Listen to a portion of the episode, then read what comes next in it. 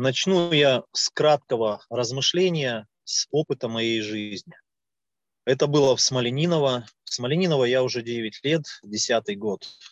И если так посмотреть, лет 7, наверное, назад, я помню это переживание, когда проходил ну, в конкретном месте здесь, Смолениново, и вдруг пришло в моем сердце осознание, что насколько незаслужена Божья милость, и я не прилагал к этому усилий, и не я поверил, вот так, чтобы я поверил, чтобы я не прилагал усилий в вере, чтобы принять Иисуса Христа в свое сердце. И понял, что нет абсолютно никаких моих заслуг и моих поисков Бога, даже если они и были, то это лишь только потому, что Бог позволил, чтобы эти поиски были. Но это не от меня все было. И вот тогда я очень шел, помню, и даже и плакал, а вот от этой Божьей благодати, что Бог меня нашел. И оно сходится с Писанием, потому что Писание говорит, не искавшие меня, не вопрошавшие меня. Не искавшим меня я открылся. И это правда. А, есть два течения, когда либо человек призывает Бога, либо Бог сам касается. Ну и если рассматривать просто образ, э, свой опыт жизни и оглянуться трезво назад, поразмышлять, то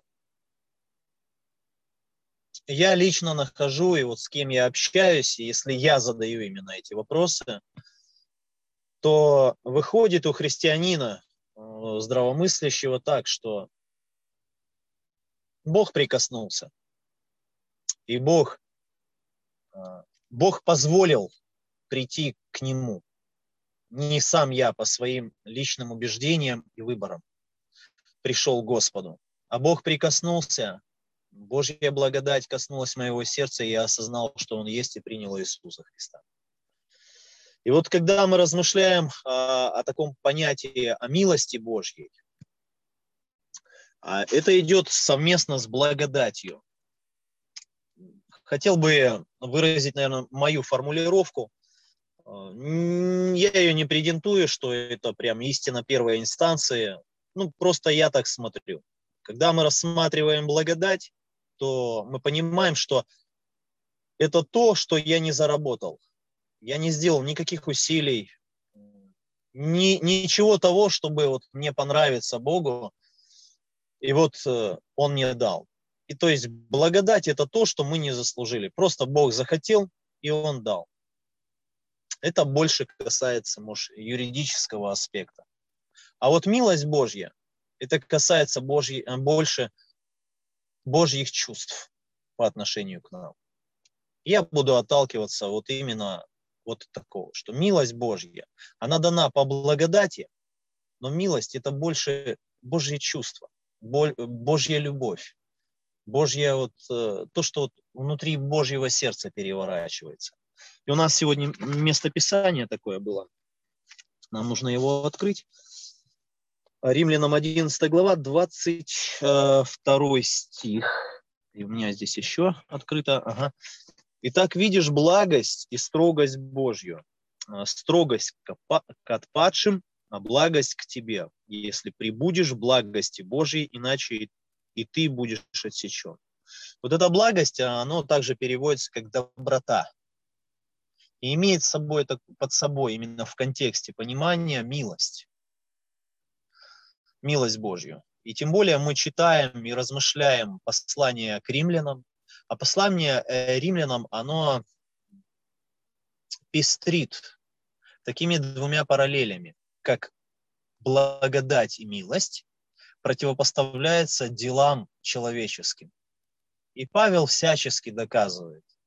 И здесь он продолжает, собственно, эту тему, просто а, повернул э, ее в отношении Израиля и язычников с 9 главы по 11, это я так теологический аспект так поднимаю. э, взаимодействия, и как Бог относится к, э, к Израилю, и как Бог относится к язычникам. И здесь он обращается к язычникам, это то есть к нам, мы не евреи. И он говорит нам, видишь доброту Божью, Божью строгость, строгость к падшим. А в данный момент к падшим это Израиль. И доброту Божью к тебе. Но если ты прибудешь в этой доброте Божьей, иначе ты будешь отсечен. А, с одной стороны, мы видим Божью доброту к тому, что мы спасены по милости.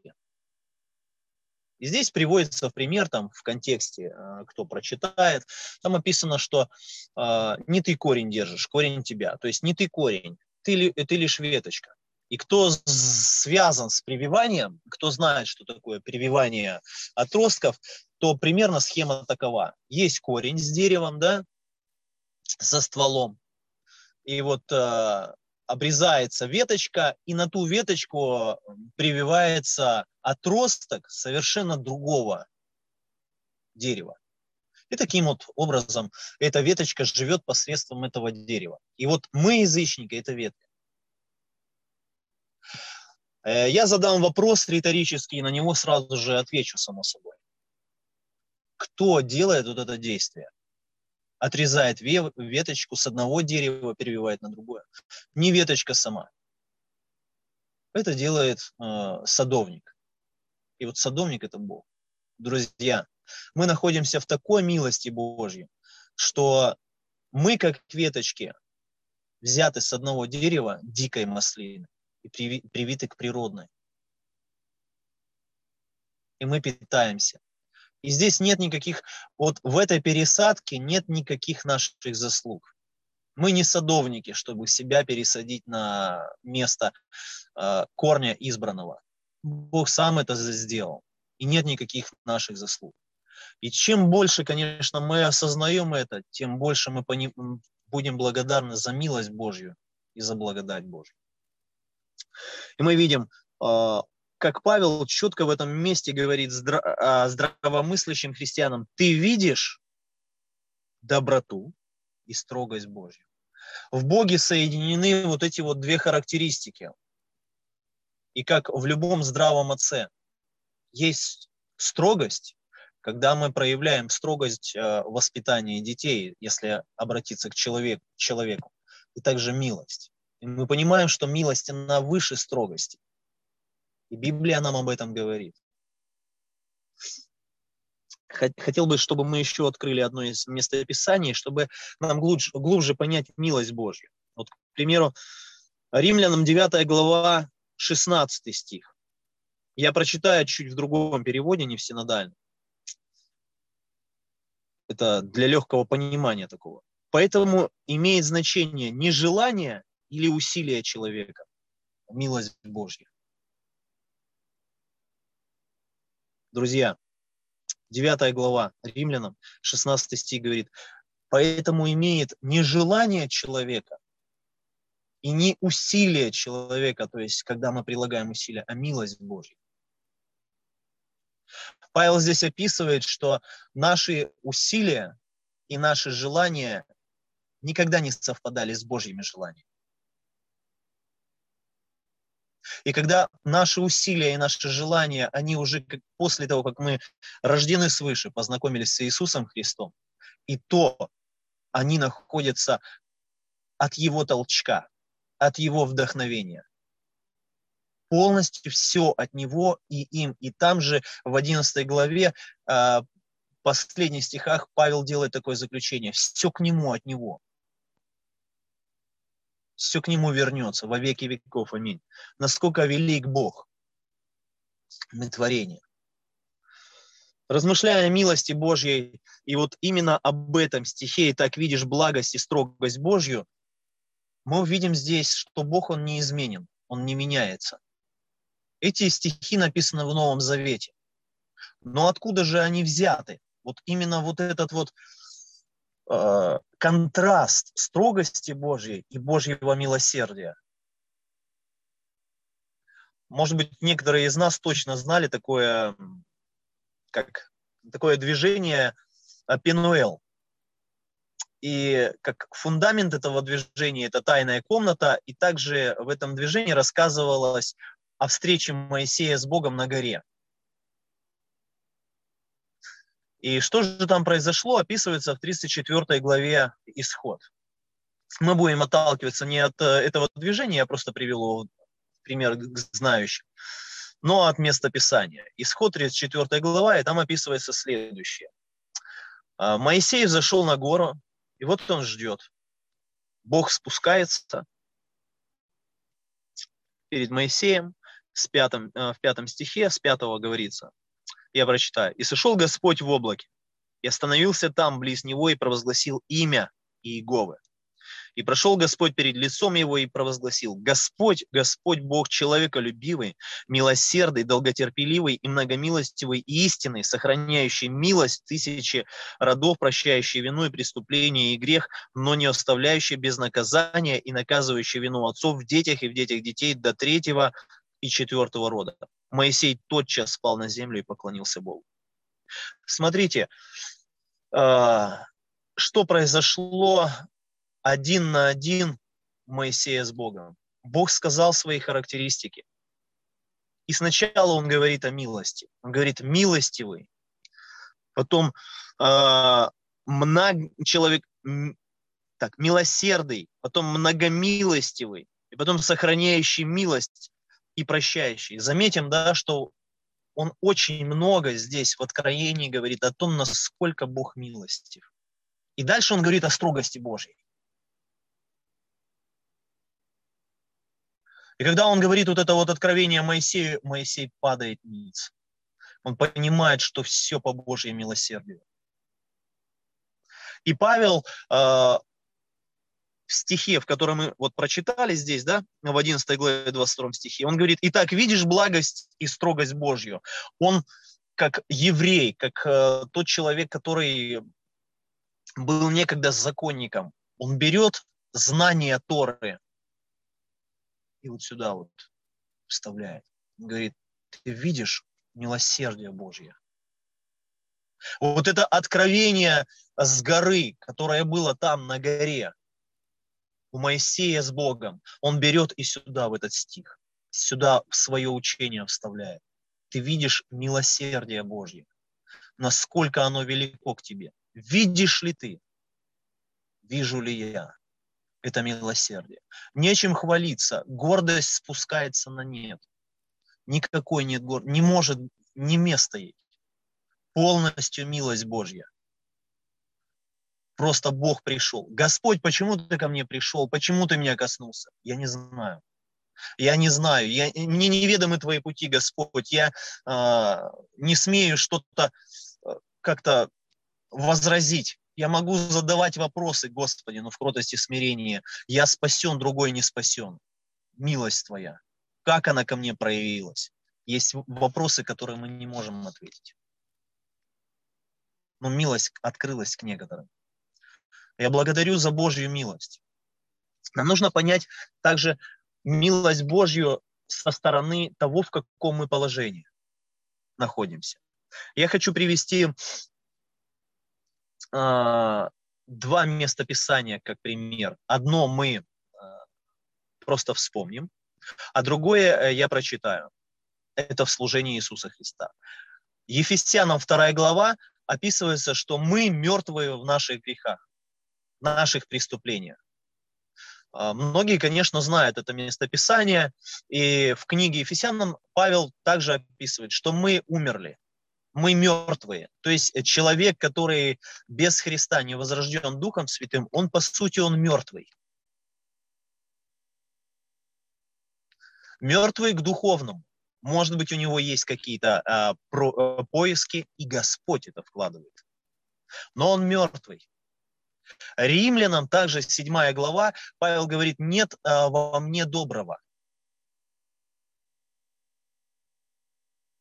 Потому что есть некоторые христиане могут сказать, вот я искал Бога, но нужно понять, что не ты просто искал Бога, а Бог позволил тебе искать, Он начал прикасаться к твоему сердцу, и по этой причине в Его милости, в Его благодати ты начал искать. Но это не твои потуги, и не твоя заслуга, и не твои усилия, то, что ты искал Бога.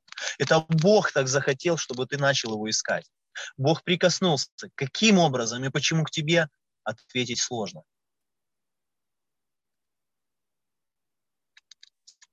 Итак, мы видим из Ефесянам, что мы мертвые. Это, конечно, основа, но размышляя о милости Божией, нам нужно этого коснуться. И теперь есть одна история. Она описывается в Евангелии от Луки. В седьмой главе, с 11 стиха я прочитаю. После этого Иисус пошел в город, называемый Наин, и с ним шли многие из учеников его и множество народа. Когда же он приблизился к городским воротам, тут выносили умершего. А, это Евангелие Луки, 7 глава. Выносили умершего единственного сына у матери. Она была вдова, и много народа шло с нее из города. Увидев ее, Господь жалился над нею и сказал ей, не плачь. И, подойдя, прикоснулся к одру, несшие остановились, и он сказал, юноша, тебе говорю, встань. Мертвый, поднявшись, поднявшись, сел и стал говорить, и отдал его Иисус матери его, и всех объял страх и славили Бога. Аминь. Давайте мы посмотрим. Первое, мы а, установили, что мы духовно мертвые. Здесь э, рассматривается параллель этого, э, как, э, этого понятия. Здесь мертвые абсолютно. Друзья, давайте мы скажем, сразу же четко, ну, просто увидим в этом мертвость. Вот сын, выносили из города, похоронная процессия, навстречу идет Иисус. Сын был мертвый. Этот сын, он не может не призвать Бога. Он не может не пошевелиться, что-либо сделать. И у него нет никакого желания. То есть, мы видим, а, в Римлянах, в 9 главе, в 16 стихе, мы, а, я процитировал, процитировал местописание – все зависит не от усилий человека и не от желаний, а от Бога милующего. И здесь мы видим во Иисусе Христе, как Бог увидел этого человека, ничего абсолютно не сделавшего такого заслуженного сейчас. Он не просил Иисуса подойти, прикоснуться, э, чтобы прикоснулся Иисус к нему, исцелил его, воскресил его. Он ничего этого не просил, у него не было даже желания, он был мертв. И мы видим действие Иисуса. Давайте здесь некоторые слова очень важные. 13 стих. Увидев, Господь увидел. Дальше. Сжалился. Вот это вот сжалился, это есть а, умилостивился. Он подошел и прикоснулся. И дальше мы а, видим, что Юнос воскрешает. Это Божья милость, она не зависела от желания этого юноши мертвого. Просто Иисус увидел, и он захотел. Его сердце такое, что его чувства повернулись внутри. Просто по благодати. Он проходил. Он жалился. И это прекрасно, друзья.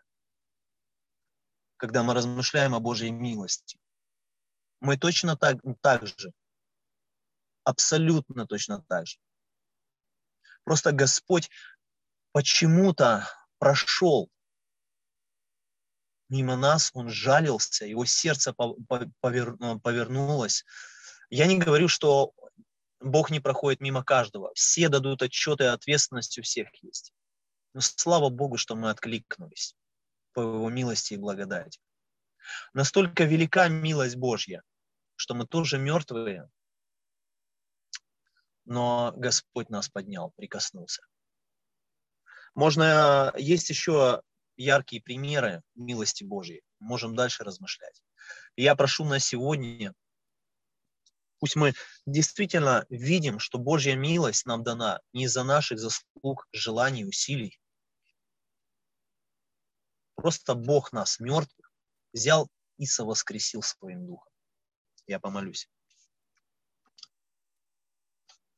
Бог Отец, мы видим, когда Моисей на встрече с горой, на, на горе, на встрече с тобой, когда он увидел вот это вот откровение о твоей милости и о твоей строгости, что ты, ты папа, который милует, ты отец, который а, воспитывает, он пал ниц.